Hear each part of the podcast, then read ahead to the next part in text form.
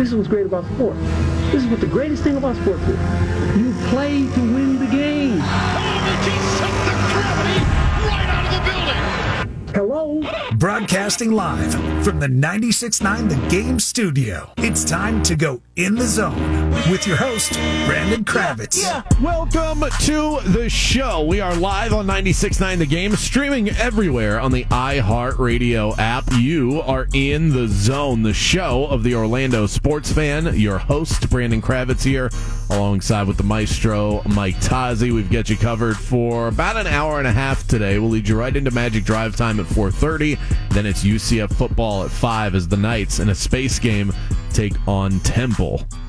You can text the show, be part of it, 50857. John McKechnie is going to join us to chat about fantasy football, highs and lows. Can you trust Taysom Hill? We've got Pick'em to to get to this week, straight up, not against the spread. Tazi and I are going to go back and forth there at 4 o'clock. And I finally watched the Manti Te'o documentary, so we've got to talk about this. I'm going to hold that in my back pocket for the next segment. It was supposed to be a really heavy sports day today and it just it got a little bit lighter, especially for that guy right over there. Yankees Guardians postponed because of rain, inclement weather. Is that what it is? I mean, yeah, all week it was saying that Thursday was going to be a bad day for it. So I don't know why they weren't proactive and move it to last night. You never see that in baseball. I mean, correct me if I'm wrong, but rather than waiting to postpone, foresee the weather and then move games up. Well, because there's usually no not enough days off to be able to, you know, get creative with the schedule. But being that the Yanks had five ga- five days off from the end of the regular season to game one of the ALDS, and then a scheduled day off after game one yeah. when you're staying at home, you're not even traveling. It's silly. Don't get it. Not happy about it, and it'll be tomorrow though. First world problems. You know, I, I was real disgusted when I saw it you know, playoff baseball during the day, that's for the obscure teams, not the Yankees. Well, you're right. Yeah, that should be under the lights. When we'll have it on the show, so you'll have a highly distracted Mike Tazi on the air tomorrow afternoon. We're going to be mid sentence, and you're going to start grumbling about something multiple times. I'm ready for it. I'm going to prepare myself for yeah. this. I'll do like mock shows tonight when I get home. I know to think about what that IKF might be like. hits into two. I knew it. it was, of course, it was going to be about IKF. We've got uh, M's and Astros on right now. Actually, actually, we need to change the the channel. We've we do the uh, baseball game starting. I think it starts in 30 minutes. I might even jump on the M's. I know it's not a popular decision after how bad it got in game one. Follow me. You with it? I'm with it. Luis I'm already Castillo. on it. I'm already on it. Yeah. Yes. Yeah, they got heart. The Mariners do. Now, I'm you, with it. You ready for the mush, Tazi? What's the mush here? I have not picked Uh-oh. a baseball game incorrectly since the divisional round has started. I've gotten them all right. Oh no. Yeah, I know. Shouldn't have said it out loud, but it's true. Definitely shouldn't have said it out loud. Not a single one. I picked them all and straight up. No run line, any of that. Straight up, I picked the. You did have the pods last night. I I got too cute and took a uh, Yu Darvish strikeout prop, nine plus strikeouts. He was at seven and just couldn't get those final two. I had Always. Kershaw for I think eight, and he was at six, something like that. Uh, they pulled Kershaw with 80 pitches. I mean, Dave Roberts refuses to let even Clayton Kershaw go through the lineup a third time. It's pretty obnoxious. And then they gave up the runs that helped them lose the game, so they got what they deserved. Right. Uh, he did give a he gave up a home run. Yeah, he? but he was pitching well. Yeah. Uh, so we have, as I mentioned, Mariners Astros going to be on any second now, and we've got two football games to keep an eye on tonight: Bears Commanders, and of course UCF and Temple. Uh, how's the viewing experience going to go for you? Because now your strategy changes with the Yankees not playing. Strategy tonight. is different. Yeah, I'll try and tackle UCF and Thursday night football, and I guess we only have one playoff game today. Yes. Yeah, Major League Baseball just doing whatever they can to not do a good job at promoting their sport, per usual. But uh, so yeah, because of only one playoff game that'll be over by the time those other games start. I guess it's a football night. It turns into as as yes, it does. And I I will have the I'll have you, the UCF game on the main TV I'm not sure that Bears Commanders warrants pulling the iPad out for a second screen experience.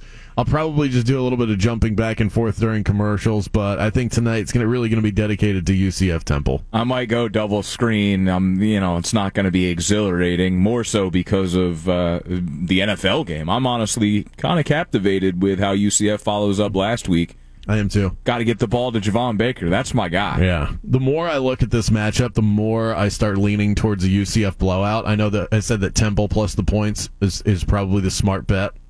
I'm I'm changing my mind on that. I have I'm not laying a wager on it, at least not as of right now. But if I did, it would be on UCF. I think the the reason why you can justify a point spread that big is because Temple is going to have a really hard time keeping up with UCF if UCF gets going. And UCF, That's especially in the second half, has been pretty good in these games.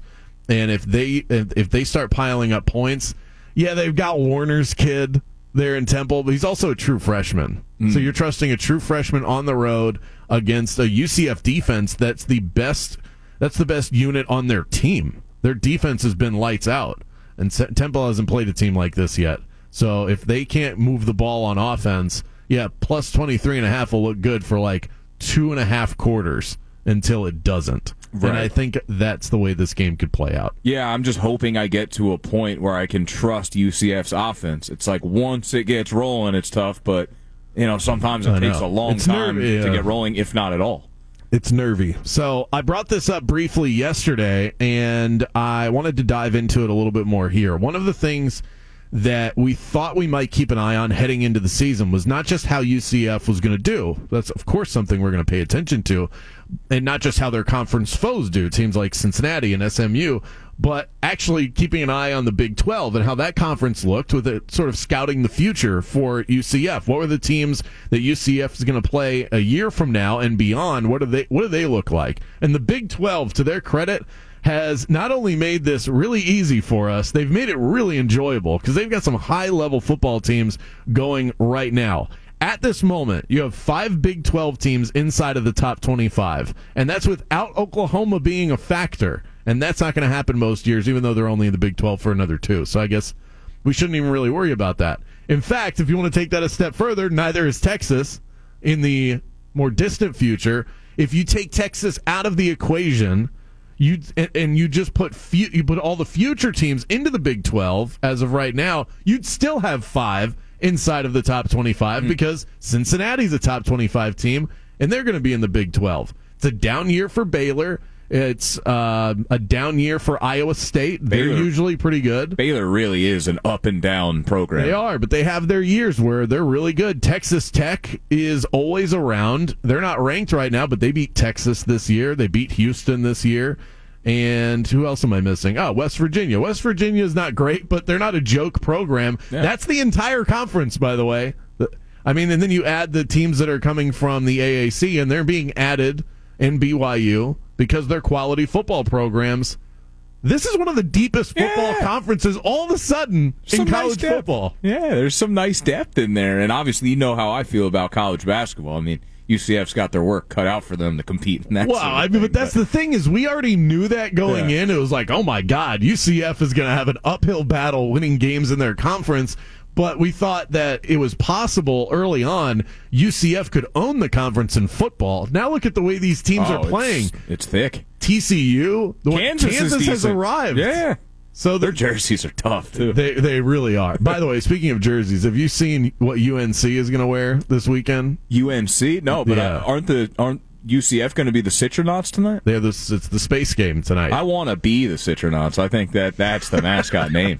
I, I would love to refer to them as the Citronauts. I wouldn't mind that. It would be nice if our XF they could sort of loan that to our XFL team coming in February. I feel like UCF's got to go back to the Citronauts. All right, I'm not against it. Yeah. Yeah, I, I well, like that anyway- they bring it out here and there. The Tar Heels are going with the chrome dome. They're doing chrome, the baby blue chrome. It looks look that up. It looks amazing. But I digress. Uh, The Chrome. Yeah, Rutgers tried it one year, and I I don't know. It was Rutgers can't pull off the chrome. Well, you, know, they're the a Scarlet Knights. You have to have a good offense. Uh, in order to wear chrome, you, you have to be able to score points. Back in the day, they could score a little bit. So uh, to me, now I look at this conference that UCF is going into, and I'm like, Okay, so now UCF has their work cut out for them. My focus is shifting, Tazi, for what this season is really about. Or maybe it's shifting back to what it originally was, and now I just have a re energized focus because they're entering a really good football conference. And I need them to keep the momentum up. That, that That's probably the most important thing they can do this year, whatever that looks like. You- So I'm not going to lay a Run the table. Conference game. championship, win a bowl game. You know, all these things, of course, would help. But whatever it is, whatever the thing is, the momentum has to be there because they got to hit the ground running. You don't want to end up being at the, in the middle of the pack or the bottom of the pack inside of a good football conference because things can, you know, get away from you quickly in college football. We've seen that with a lot of programs. So I don't think UCF's in a bad spot, but this just makes the mission that much more important. That you got to keep the moment the momentum going Right. into next year. And even if they go in with great momentum, like you named it, all those schools, everybody's going to beat each other up. Like I don't even know who's going to be left standing in that Big 12 when the time comes. Like I don't see one team being able to withstand all the blows of that schedule. I think there's going to be a lot of like normal record teams in that conference when the time comes. Isn't that crazy? I mean, look at some of these teams inside of the Big 12 that are crushing it right now. TCU's no surprise. TCU's been really good for years. But Yeah. Kansas State, Kansas State's really good. They're a lot of fun. They've Adrian Martinez. That was Scott Frost quarterback for a few years, and he's balling out this year now that he doesn't have Frost, which is, I don't know. Somebody would have to explain that to me. Kansas is really good. They score a lot of points. And, uh, yeah, I mean, it's just So- what they're doing this year is incredible. And so I think, I wonder if UCF fans are. I don't know if they'd admit this because it's a cocky group out there. Sure but is. they got national champions on the state. I, I still know. every time I look at it. I think they should be a little nervous. I think UCF fans should be a little bit nervous about heading into the Big 12. And that's that's why these games are not just about this year. Usually you're trying to win games for this year. I think UCF should be trying to win games for next year. Yeah, I mean, I, I certainly agree with that. I just keep thinking about the Big 12 as a football uh, related conference, and it really does feel like the most parity style conference I've ever like seen in college sports. Name when you name those schools and think about their football programs, there's not necessarily anybody who's going to compete in a, a big time bowl this year. I don't think is there. Could I? Am I wrong about that? Is there somebody that's going to represent the Big 12? And I mean, I guess somebody has to. Well, But- yeah, I mean right now it looks like TCU would be that team. Yeah, they're and, like- 5 and 0, they're top 15. Yeah, like they're good, but uh, you know, I've been I've been to there. Go frogs! Like I, I get it. Like I've seen the culture, but it's still not not something. So like you're saying Georgia there's too much parity, but there's not enough. They're not top heavy enough. Yeah, like is no what you're one- saying. Yeah, no one really scares me. So I think it's a good opportunity to go in there. And, Oklahoma State's number eight in the country, by yeah, the way. that's probably who I even think of as as the team, and they're you know they're good, but they aren't historically. Well, maybe I don't know. I don't know what But the, the, thing is, is that I guess my point is that, that I think that's changing because now these teams are going to play each other, and you have a, a number like Oklahoma State playing TCU is number eight playing number thirteen. So when when Oklahoma State wins that game, they move up a little bit, or if TCU does, it becomes more impressive. This conference has always beat each other up, but they've beat each other up when they're not ranked. Now they get to beat each other up while they're ranked, and as long as one or two of them are the ones that don't take the fall. That's how you end up at the top of the leaderboard, so to speak. Well, and, and, and I wasn't saying it's a bad thing either. I I wish all the com- college football conferences were kind of like that, where you got a bunch of pretty good teams. You know, it's. I mean, I think of college football as a whole, and and, and we've talked about it, it's like the top four, and then everybody else. Yeah. I kind of like the fact. I like the parity, and, I don't know. I, I want to see a, a league where you can withstand a few losses, but still win your way in when it's most important to play in- for a championship. Well, it does look like that's going to happen with the change to the college football Yeah. playoff. So I think we'll be getting our wish. And yeah, I mean, it does look like that's going to be the case as far as a, a conference that's good top to bottom. In fact, I think it's not hyperbole to say that at least for the two years where Oklahoma and Texas are still in the conference and you add UCF, Houston, Cincinnati, and BYU, that the Big 12 is the second best football conference in the country. I know that sounds crazy, but if you think about it, top to bottom, there's not a lot of weakness. It's a lot of good teams. I mean, yeah, if you count out the Big Ten, which is a little top heavy, and a little. Well, it is top heavy, and then you look at kind of the mid teams, and you know Nebraska's pretty bad. Rutgers is. I'm starting to lose hope in, this next version of Schiano. I don't think it's going to work in the Big Ten. Yeah, yeah. but you- there's the other Big, teams too. The Big Ten, the ACC, they've got really good teams at the top, but there is some. whew, there are some stinkers there at the bottom. There's not a lot of stinkers in the Big Twelve right now. But again, you know, if they lose to Temple tonight, like this conversation is. That's my gotta- point. That's why these games matters for next year. Yeah, I mean they are they matter no matter what, but it would be nice to go out there and scrape the Owls, put a big number on the board offensive. If this team starts scoring big points, then they're actually a team that you could look at like, hey, they're pretty dangerous because of the defense, because of some of the weapons on offense, and I think it just comes down to like being able to trust JRP when you need a big throw and so far I don't necessarily, but last week was was good. Yeah, they smack around Temple tonight. I'm, I'm going to be on the air tomorrow at three o'clock, telling you that they're going to beat Cincinnati. Yeah. That's- that'll be the that'll be the take. Maybe I'll uh, lay the points. I don't know. We'll see. Game time decision for Uh, that. I'm starting to feel like starting to feel like the rest of you UCF fans. I'm feeling pretty cocky right now. A little bit. A little bit. Up next, social media not always a positive thing. I will explain this very obvious statement next. There's a bird down there in center field. by the way. I mean, a duck. We needed it. We, we thought we saw everything in the game, and now a new friend wants to join our party. Hello, friend. Do we go? Does John Chapin go? Can Bain go get it? Sounds like I don't want to necessarily bother our feathered friend here. Ducks are very aggressive. I don't know if you know that. I don't. They're very aggressive. And we're going to keep on playing. It's a 1-1. the Dodgers come back and win this. They're going to have Is a that rally be the, duck. the, the rally duck, rally foul? The, the crowd was going crazy when they showed it on the big screen. Look at that. That is not a small mallard either. I thought it was a goose, but they're calling it a duck. I don't know. We're all confused about Duck, our duck, foul, goose. I guess. Bottom of the eighth, two outs, one man on for the Dodgers, who were down by two, and then a goose landed in right field. So perhaps a little mischief by the Padres.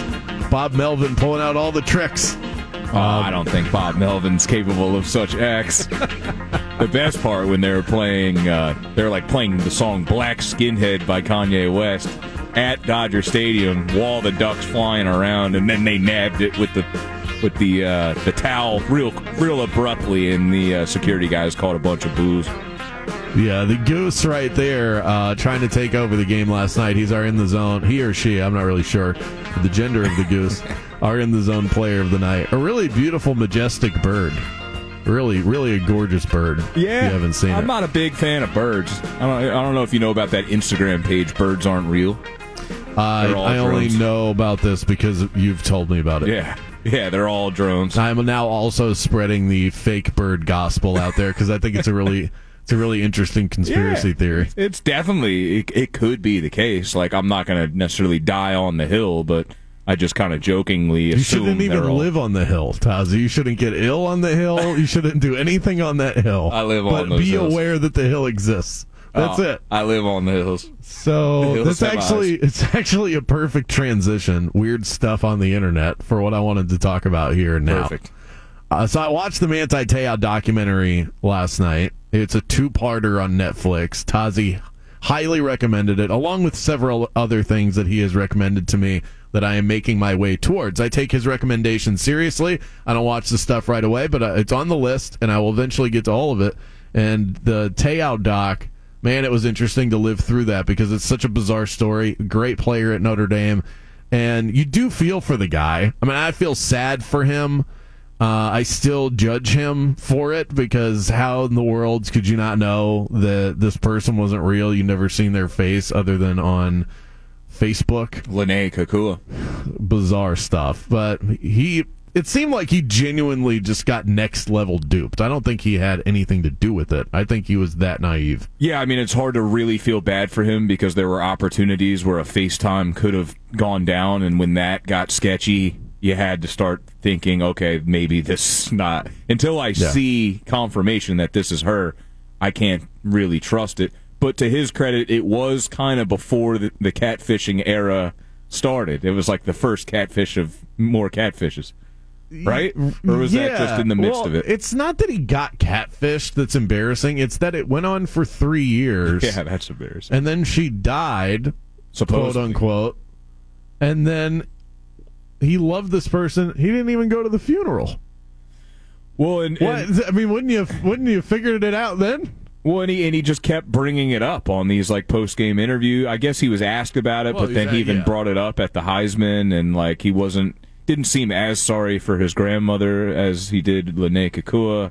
I don't know. It was it was weird. I was a Manti Te'o fan during all that. I actually knew Theo Riddick, who was on the team, so I was like tapped in. I was asking about Te'o if he's the real deal in like the locker room, and said he's legit and all Yeah. that. But um, yeah, it's it's very strange just how that all went down. It's been a while since I've seen it, so I can't remember every single detail. But yeah, there's a lot, you know, and the the the Renee character, the one that did the catfishing. How is this person not in prison? truly, they just Are there law? There should be laws against that. They changed- Maybe they are. Maybe they are now, but maybe they didn't exist then. But what that person did, first of all, faking the death of a fake individual, and and screwing with someone's emotional state like that, and it's really, I mean, Oh, yeah. sketchy doesn't even begin to describe it. That's like criminal behavior. It is. It's psychotic, and that was my first take.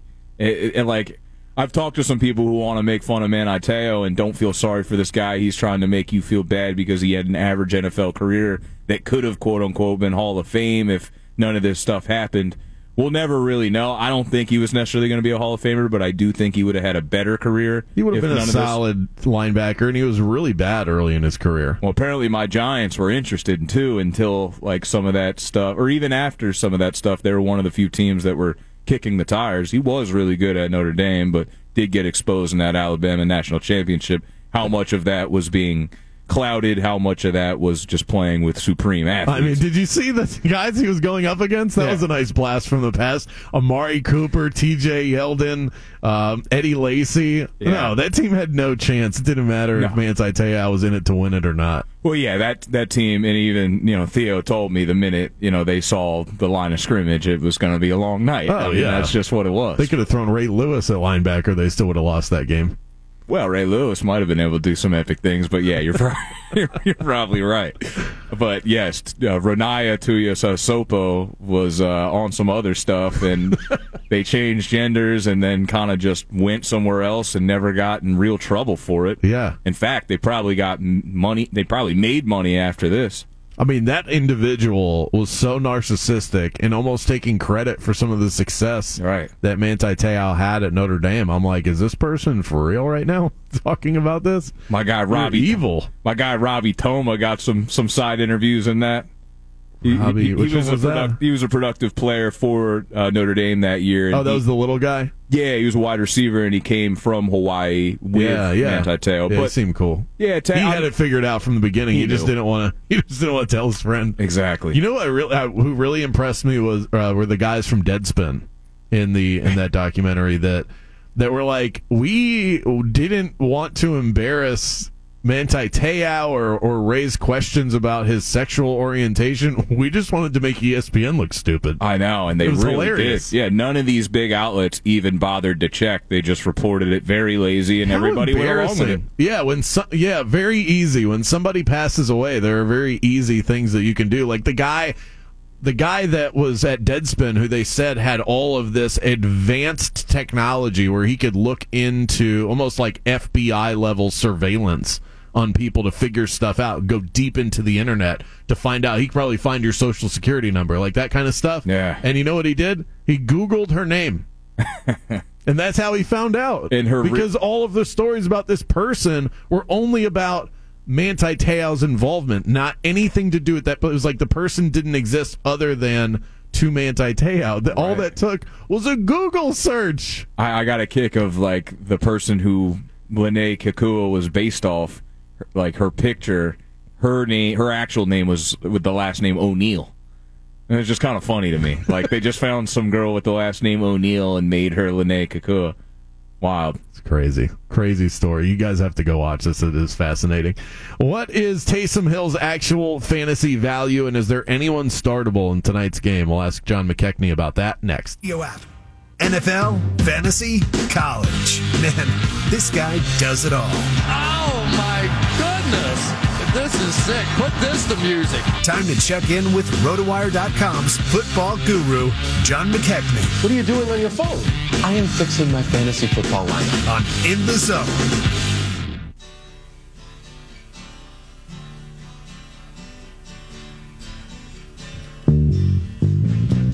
RotoWire.com, your home for the latest injury news, betting advice, daily fantasy analysis, all that good stuff. John McKechnie, football analyst. You can find him there.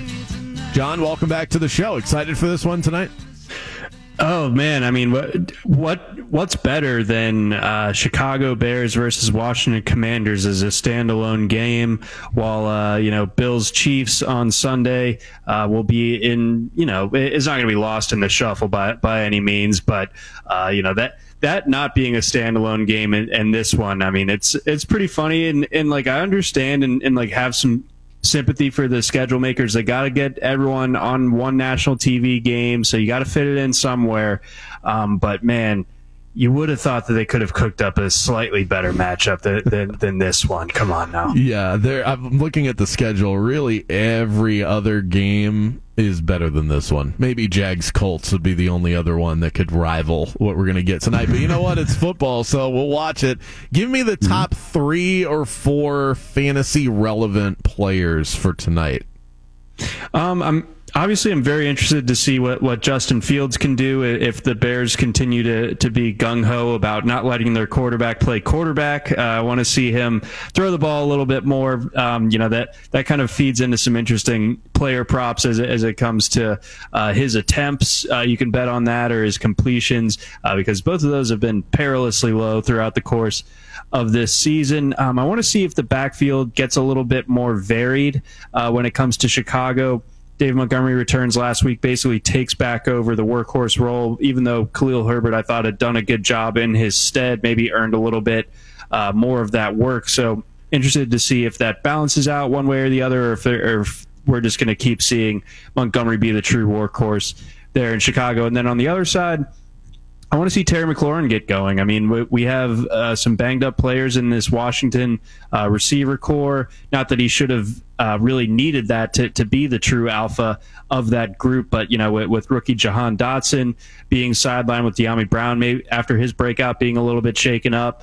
Um, I, I, think it should be the McLaurin show, and and there are some corners on Chicago that are very very beatable. I, I think McLaurin can really go up against almost anybody, but uh, there's particularly bad ones. So I'm interested to see uh, what Washington does to maybe isolate him on, on some of the uh, weaker uh, Chicago corners, and, and if uh, Wentz can he, uh, you know, keep it in the same zip code and, and th- deliver an accurate enough pass for McLaurin to do his thing. Yeah, I've seen a lot of uh, a lot of questions come my way about Brian Robinson. He had nine carries last week, which doesn't sound like a lot, but it actually paced the group for the Washington Commanders, and I would think as we go along here, they're going to want to get him even more involved. Is he somebody that if you're in a pinch, you feel confident enough to start him, even though his stats didn't really back that up last week, but you can see they want to get him ramped up.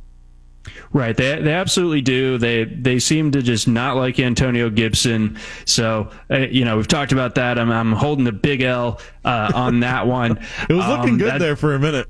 See, I know. I was like, oh, maybe they should keep exploring this. Apparently not. Um, but yeah, as as it comes to Robinson, uh, does feel like he has the favor of, of this coaching staff for however long that they, that they are still uh, in power there in Washington. So yeah, I, it wouldn't surprise me to see Robinson, uh, you know, push for double digit carries tonight. Uh, I think you'd have to be really uh, constricted by the bye weeks this week in order to, to feel comfortable starting Brian Robinson. But I, I think if you're playing DFS, um, he's a worthwhile dart, you know, in a showdown uh, type of slate. We're talking to John McKechnie, football analyst over at rotowire.com. What is Taysom Hill at this point? Two games in where he's an absolute monster. We've got a couple of others where the Saints don't really use him. I, I want to say that he's just a auto start at tight end, but you know, you kind of have to play yo-yo, and then you, you have weeks where you don't get it right, and then he's on your bench, which is what a lot of people experienced this past week. What would you do if you had Taysom Hill on your roster? Do you just play him and just hope that at some point he's going to go off? I would have to have a really good tight end to not be starting Taysom Hill at, at this point. It, it's crazy. It doesn't make a whole lot of sense. What is Taysom Hill? He's just a football player. It, it seems like it is the bottom line. He can kind of do everything. Obviously, his experience as a quarterback, uh, dating back to his BYU days, he can he can do some things at the NFL level as a passer. And you know, I, I always thought that his best attributes were were his uh, were his athleticism. You know, he's uh, a 220 pound guy that runs a, a low 4 4. I don't know if that's still the case after all the injuries that, that he's kind of uh, taken on over the course of his career, but, you know, obviously still a pretty standout athlete regardless. And yeah, I mean, maybe they're not using lining him up at, at, tight end all that often. I think he has like, you know, 15 uh, snaps at that position thus far, but, um, whatever they're doing with him, it, it's working, whether it's as a ball carrier, um, it just it seems to just they find a way that I don't know if any other team could, could really make it work with Taysom Hill the way that the Saints have been, and he, he can be an explosive ball carrier. So they get to go against Cincinnati this week. And again, you know, bottom line here with tight end being uh, as much of like a train wreck across the league for fantasy as it has been, then then Hill kind of like becomes this out of nowhere uh, godsend because really like once you get past the the top five or so tight ends um, the production has been pretty, and you know, obviously Travis Kelce and Mark Andrews kind of in, in tiers of their own, and T.J. Hockenson is third in, in fantasy points, but like most of the heavy lifting from that one is is from just one game when uh, the the Lions really didn't have any other options out there. So tight end is is bad enough to where like Taysom Hill it isn't just like kind of in the discussion, but I think that he's like very very much uh, so, and I, I think he's someone that yeah, if you're in a format that he's tight end eligible, I think you start him.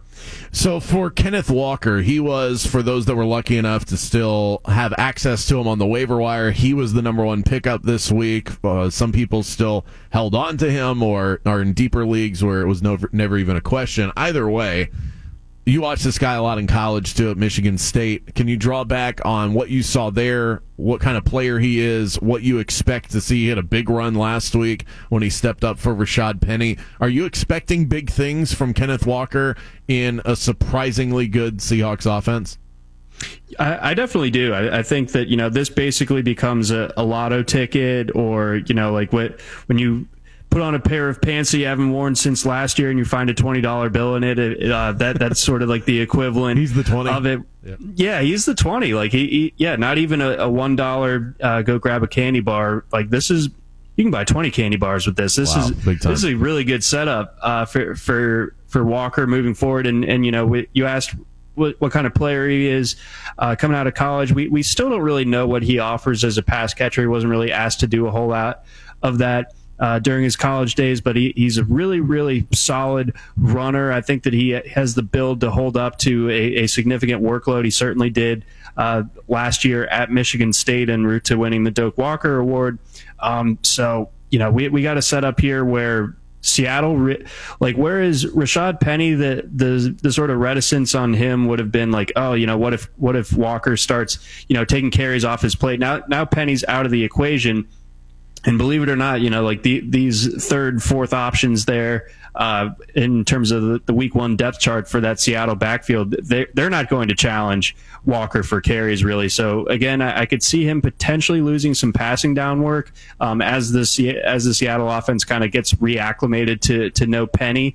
Um, but I think that we, we start to see some significant workloads for Kenneth Walker here moving forward in the, the schedule, he doesn't face a top 10 defense against running backs up until week 10 against Tampa, and then they get the bye. But uh, over these next few weeks, Arizona, Chargers, Giants, and Cardinals, all of those are uh, obviously that's two games against the Cardinals. All those are plus matchups for a guy who I think is going to be getting significant work. So it's really wheels up for Walker. Wow. Yeah, I missed out on that. I don't know why I let DeeJay Dallas scare me off. I thought it was going to be like a three headed monster situation, but you know what? You all have fun with Kenneth Walker out there. He's going to be great. Latest injury news, DFS advice and analysis. Get it all over at rotowire.com. John McKechnie does great work over there. Thanks so much, John. Enjoy the enjoy this barn burner tonight.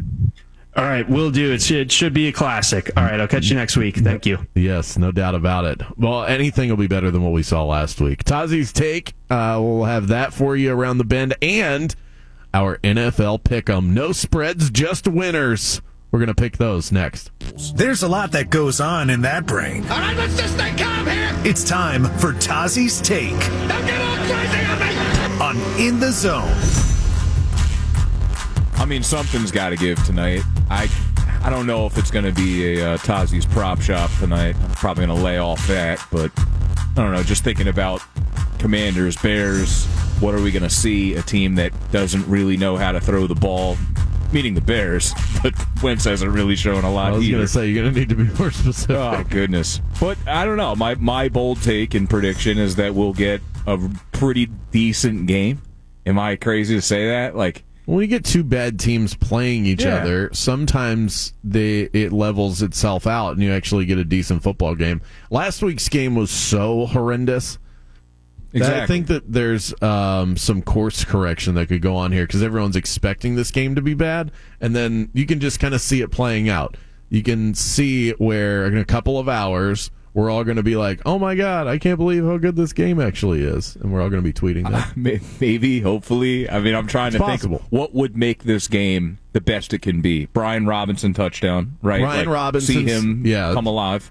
Him playing well, Justin Fields having a coming out party Yeah. because he's fun to watch. He is. He was at Ohio State, and he's had moments. Yeah, and, look, if the Bears win tonight, they're three and three. Crazy, Isn't right? it crazy? That's it's a 500 team, and, and we don't view them that way.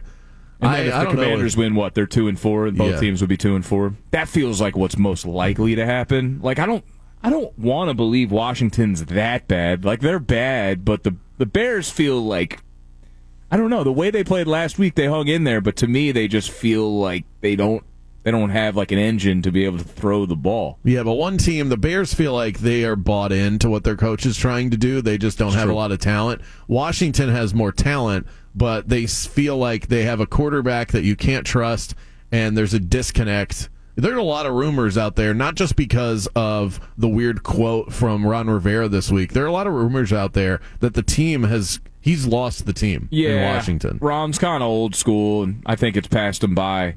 So I don't know. I like when I think about that. That's why the Bears will win. But I just feel like Washington's like not that bad. like they just got to show up. But but I guess Wentz is, is They not should be able to that win. to happen. They should be able to win just because at the end of the day, They got guys to throw. to. Yeah, they've got they have talent, and the Bears really don't.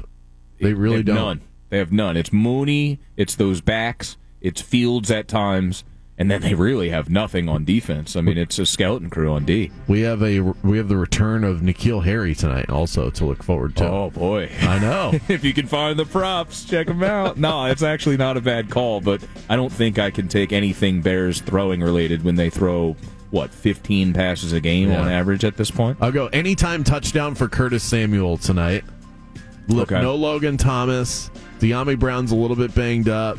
Jahan Dotson's not playing, so I, I expect a funnel to Terry McLaurin and Curtis Samuel, and you can get better odds on Samuel. I've taken some McLaurin reception props uh, like two weeks this year, and neither time did they have a shot. I might go back to the well one more time to McLaurin. He's too good of a player not to feature. Give him Right. the rock. Brian Robinson vibes as well. So many great options over at Twin Peaks. Come and find your new favorite. Twin Peaks eats, drinks, scenic views. Let's get the latest from the NFL Network and Westwood One. I'm Steve Weisman with NFL Network Now on the Westwood One Radio Network. Kansas City police have cited Raiders receiver Davante Adams with a city ordinance violation after he pushed a photographer following Monday night's loss to the Chiefs. Adams also received a court date of November 10th. Meantime, Tua Tagovailoa returned to practice for the first time since suffering a concussion two weeks ago, but the Dolphins say he will not play this week. Instead, Miami plans to start rookie Skylar Thompson against the Vikings. Elsewhere, Dak Prescott threw to receivers after Cowboys practice for the first time since having surgery on his thumb a month ago. Dallas says they plan to start backup Cooper Rush Sunday against Philly. And Odell Beckham Jr. says while he'd love to return to the Rams, the team gave him, quote, the lowest of low offers. But Rams head coach Sean McVay hinted that OBJ has not yet received LA's final contract offer, and he'd love to have the receiver back. This has been NFL Network Now on the Westwood One Radio Network. The game.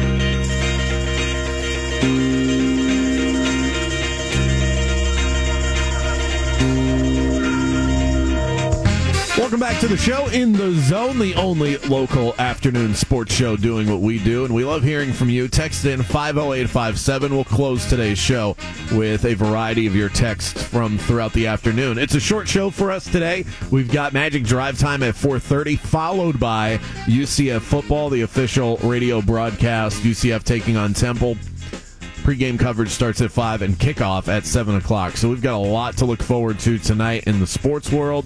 We've got Mariners Astros on right now, all tied up in the top of the second in Houston. And we'll get to our pick'em segment in a second. I want to answer a couple of these questions on the text line.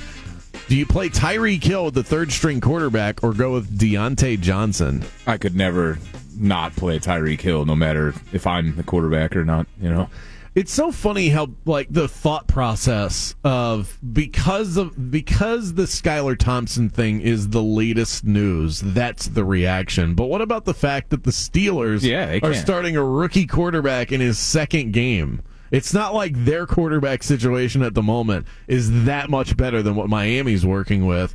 At least Miami has a somewhat decent offensive line. They've they've a creative play caller, and Tyreek Hill is double the player that Diontae Johnson is. So uh, at Tyreek least. Hill is definitely the answer. Someone else said someone wants to give me Brian Robinson for AJ Dillon. Should I do it?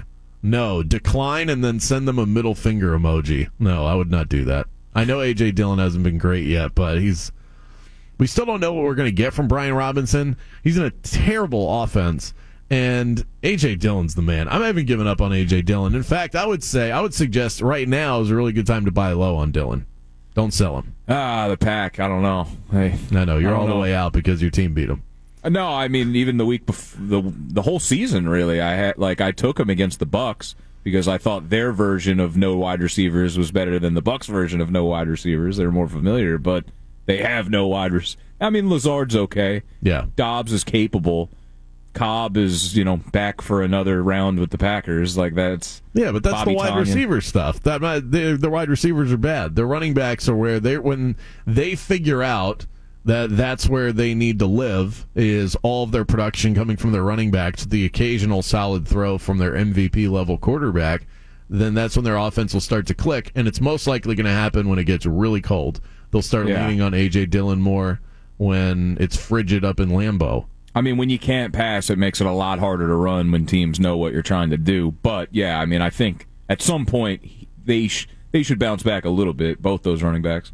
So it is time for our weekly pick'em. This right here helps Tazi and I get our minds right before we head into Friday and then into the weekend. No spreads, just winners. I went eight and eight last week. Not enough to place in my personal pick'em pool. So you guys kind of help me. This whole segment helps me put together uh, how I feel about that. So we'll see if we can do better this week. Hit me with the music. We'll start with Thursday night football, a game that we're all very excited about. The Chicago Bears hosting the Washington Commanders. Can I tell you my latest strategy when when I do this pick 'em? You can select home or away at the top of the page. This is on CBS Sports.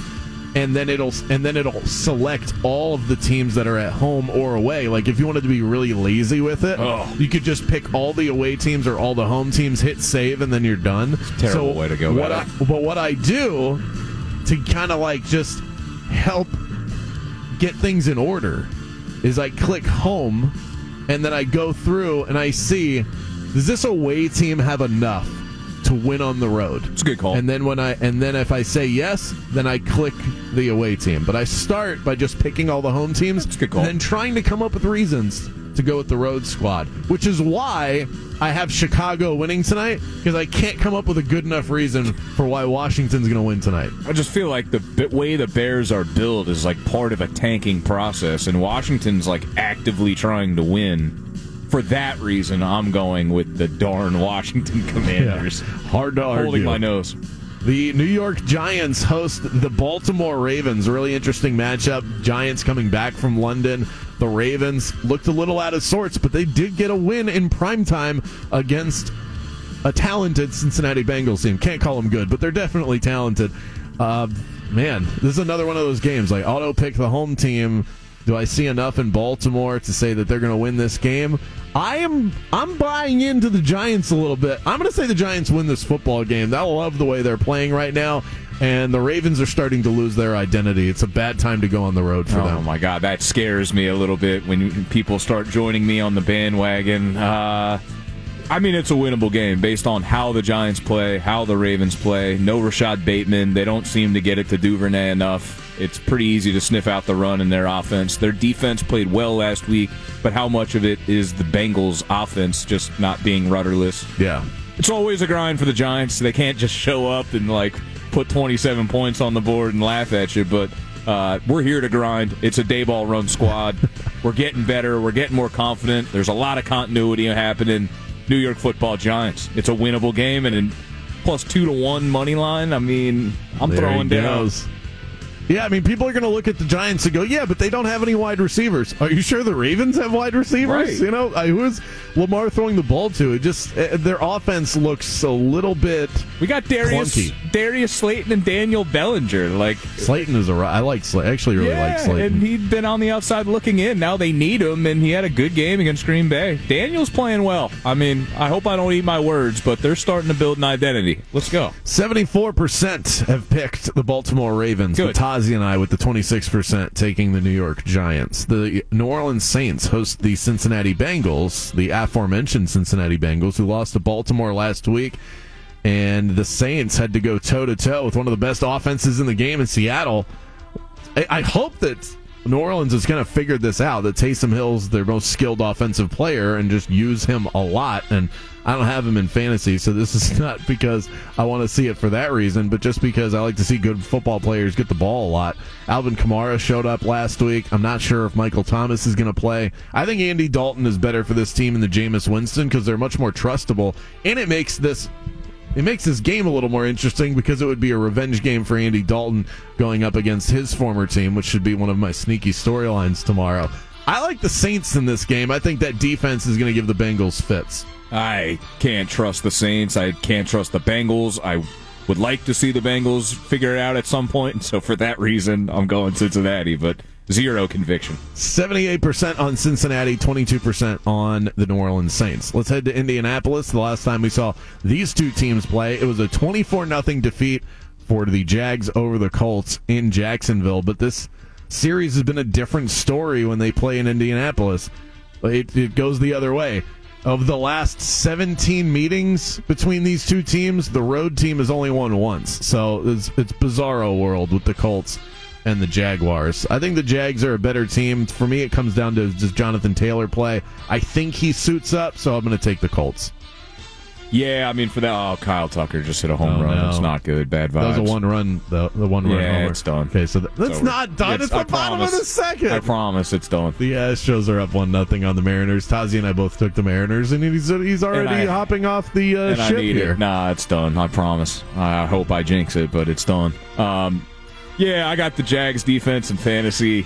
Not expecting a whole lot. Road road team has a tough time in this matchup. If Jonathan Taylor plays, like you said, I don't know. Jacksonville loses again. We'll have lost what three straight hosting the Giants next oh week. That's no, what the be? season's over. That really, it actually makes me want to take Jacksonville a little bit, but I'm not sure that they actually have it in them to to back up the the, the will that they need to show in this game because their season is probably over if they lose.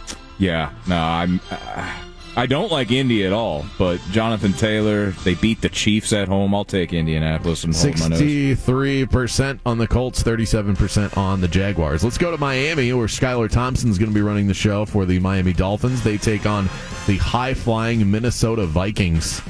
Kirk Cousins on the road, not as trustworthy as he is when he's inside of that beautiful purple dome that they have in uh, in Minnesota. But I don't trust Miami right now as far as I can throw them, and I don't know how they slowed. I'm not re- as worried about Skylar Thompson as I am about this defense. I don't think they can stop Dalvin Cook and Justin Jefferson. So unfortunately, I'm picking against my own team. I'm going to go with the Vikings.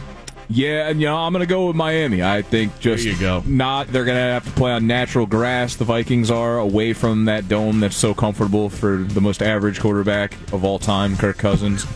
um, He really is right in the middle of the league. Oh, right smack dab in the middle. In fact, I got to send you this thing I saw on Instagram today. How there's so like six degrees separation of Kirk Cousins. There's so many other quarterbacks with Kirk Cousins like tendencies. You'll get a kick out of it. But Mike McDaniel, he's got to he's got to cook something up in the lab to to make it easier for Skylar Thompson, first NFL start. You know, get Tyreek involved, wildcat him, do whatever you have to do. Need a win to stop the bleeding. Give me the Fins. Oh God, I want you to be right. They need a win. Cleveland hosting the oh, and eighty six percent on the Vikings, fourteen percent on the Dolphins.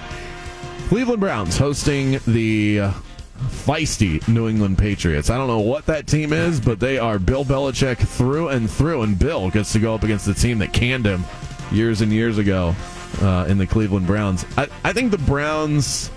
They're a weird team. Their defense is, has talent on it, but they're terrible. I don't think Bailey Zappe's going on the road to get a win. I'll take Jacoby Brissett in that great run game. Cleveland Browns win the game. Yeah, something feels like it's going to be an uphill battle for the Pa- Patriots here, but now that we're eh, calling this game on Pick'em, I just feel like New England's figured it out. They got Rhamondre Stevenson, you got Jack Jones, and that defense playing pretty well. I don't even really think about Bailey Zappe. I think he's mature enough to like not make mistakes that'll cost them the game. He only has to do so much. Let the Browns be the team that makes mistakes, but if the Pats don't win, it'll be because Nick Chubb just runs all over him. So if they can just contain Nick Chubb a little bit, give me New England. We have a Jack Jones streak going on in this show right now. At least five days in a row. two straight. T- he's got a touchdown, two straight games. Sixty-five percent on the Browns, thirty-five percent on the Patriots. Green Bay, the Packers hosting the New York Jets, coming off of a big win against my Miami Dolphins. Green Bay coming back from London, they got beat up by a New York team. I wonder how often that happens, where you, t- you take on the two New York teams back to back like Right. that. Not very hmm. often because NFC AFC. Yeah, I I want to take the Jets. I have already bet the Jets on the spread, but this is not that. I think Green Bay at home. Yeah, hard to trust. Hard to go against Aaron Rodgers off of a loss at home. I think he's basically undefeated in that spot. I just don't think this is the Packers that most people are used to. It's hard to trust the Jets to like go Yeah. out there and make a statement win. Two in a row. That's That'll be hard. that's more my thing with this game, less than the Packers. More about can the Jets like can stay consistent. But let's have fun. I'm with the Jets. I'm I'm way off on the Packers. I'd rather be wrong about the Jets than the Packers.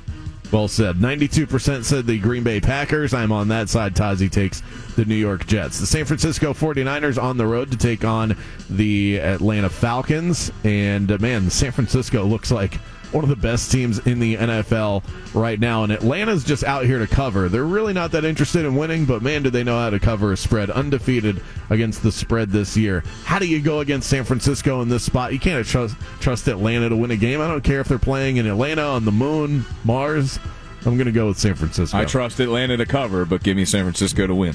94% on the 49ers. The Tampa Bay Buccaneers taking on the Pittsburgh Steelers. We can just breeze through this one. We're both on the Bucs, right? Oh yeah, with speeds. in speeds. The Seattle Seahawks. Yeah, no. By the way, 96% on the Bucs as well. Who the who, who is the for the four percent taking the Steelers? People are thinking breakout KP performance. Jeez.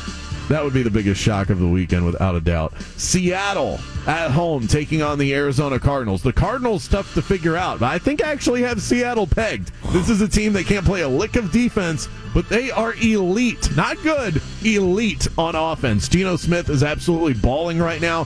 He's top. He's tops in basically every metric that PFF has. I thought I saw one out there today that was just grades of throws that are 20 yards down the field or more. And he's up there with like Mahomes, Josh Allen, and those guys. It's amazing what he's doing right now. They can run the ball, even though they don't have Penny. Kenneth Walker was a second round pick. He was outstanding at Michigan State. Give me the Seattle Seahawks at home with the 12s behind them. How about that? Oh, it's in Seattle too. I didn't even really think about that. Hmm, man, good game. Maybe taking over. I want to feel like this is going to be a crazy game. I did pick up Jason Myers of the Seahawks on a spot start kicker week in fantasy, so I, I do think there's going to be at least a bunch of field goals scored in this game. I don't know. Weird game should come down to the end. Yeah, taking Arizona almost feels like going out of my way to do it. The fact that it's in Seattle, so therefore, yeah. I mean, Oh, it's come too, on. I'd Let's- rather be wrong about Geno than Kyler. I guess. Go Hawks. Go Hawks. LA Rams hosting the Carolina Panthers, who have a brand new head football coach, or at least an interim, and Steve Wilks. They're probably going to be breaking in a different quarterback this week too. It's, I don't think Baker's been officially ruled out, but he's just been watching practice, not competing or uh, participating in it. PJ Walker likely to get the start.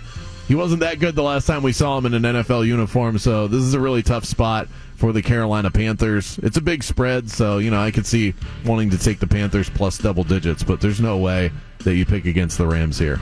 Well, in honor of Sip, he said, "Hey, BK and Tazi, can I get a birthday shout out?"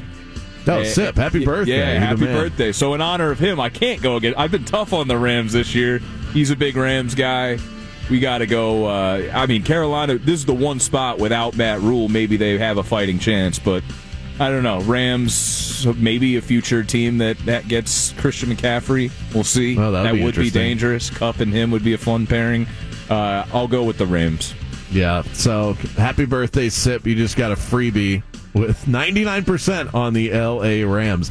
Buffalo Bills at Kansas City to take on the Chiefs.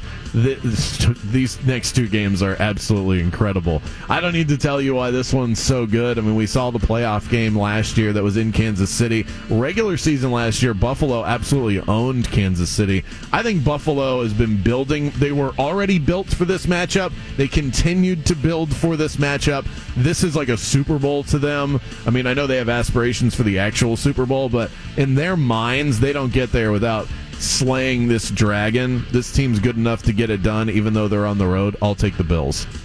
Yeah, I mean everybody's on the Bills. I, I do like the Bills very much, but because of how many people I've heard on the Bills, in fact, I've heard no one on the Chiefs. So for that reason, I just feel like if Kansas City needs any bit of bulletin board material, that's big. Yeah. So uh, all due respect to the Bills, going Chiefs. All right, we don't have time to analyze these next two, so let's just pick them real quick. Philadelphia hosting the Dallas Cowboys. Who you got?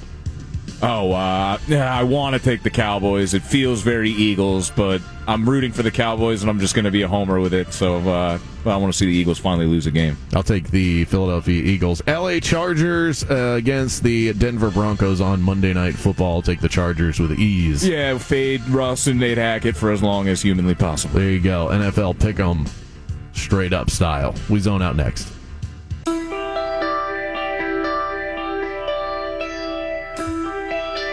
Wrapping up our abbreviated show here on In the Zone. Don't forget, we've got Magic Drive Time coming up next with Dante Marcatelli and Jake Chapman, followed by UCF Temple pregame show from 5 to 7 p.m. and then kickoff at 7. So we've got a loaded night here at the station. You've got a loaded night out there uh, in town, and uh, hopefully you make it to the stadium safe if you are headed that way. We appreciate all who have tuned in and texted in 50857. Happy birthday to Sip, one of our big listeners, uh, one of our most loyal listeners over the years. This segment brought to you by J. David Tax Law. Peace of mind, only a click or a phone call away. Tazi, what do you say we uh, end the show by rattling through some of the texts that we have here on our text line? Always about it. Love hearing from the zone heads. Somebody said bigger blowout, Tampa or the Rams? Um, yeah, I don't think the Rams right now are truly capable of blowing someone out, so that's why. But like neither team really are. Both team needs a healthy. Both teams need a healthy performance. Rams even more so. But yeah, Tampa hasn't really shown they can put the smack down and win it going away yet. so- Yeah, Aaron Donald going up against uh, have, feasting on a young quarterback that really doesn't know what he's doing. Yeah, maybe the Rams. They're due to the have Rams. a really good performance. Yeah, that's probably the right move. I mean, the Steelers still have pride as an organization. I don't think they'll let Tampa just completely march all over them, but, you know, I mean, that's probably what's going to happen by the end of the game, but I could see the Rams getting out to a big lead early. Yeah, they still got Minkah out there on that side of the field. Cooper Kupp is uh, hasn't been practicing the last couple Ooh. of days, so it's something Yeah, he- to keep an eye on. He didn't have like 110 catches in that last game. he only had like five or six. I couldn't believe it. He Do we looked like to- a normal player. Do we have to play Scour Neck uh, in fantasy? If scouring If it. Cooper Kupp doesn't Uh, play? I mean, Allen Robinson. Imagine if Cooper Kupp didn't play. Who Yeah. would they really throw that to? I don't know. I don't like throwing to Allen Robinson. He did show up last week. Someone said the Bills are the only true New York team in the NFL. The Jets and Giants play in East Rutherford, New Jersey. First of all, obviously we know that, and second of all, come on, don't be that guy. They are called New York, okay? So they are New York teams. I mean, they should be the New Jersey or the New York Giants of New Jersey, like the Los Angeles Angels of Anaheim. They're just doing that for the tax breaks or whatever. Folks, that'll do it for us here on In the Zone. Thanks for hanging out with us today. We do appreciate it. If you missed any of our best segments, find the podcast on the iHeartRadio app, Apple Pod, and on Spotify. We're back at it tomorrow. Friday show live at 3 p.m. UCF football at 5. Magic Drive Time with Dante and Jake on the way next.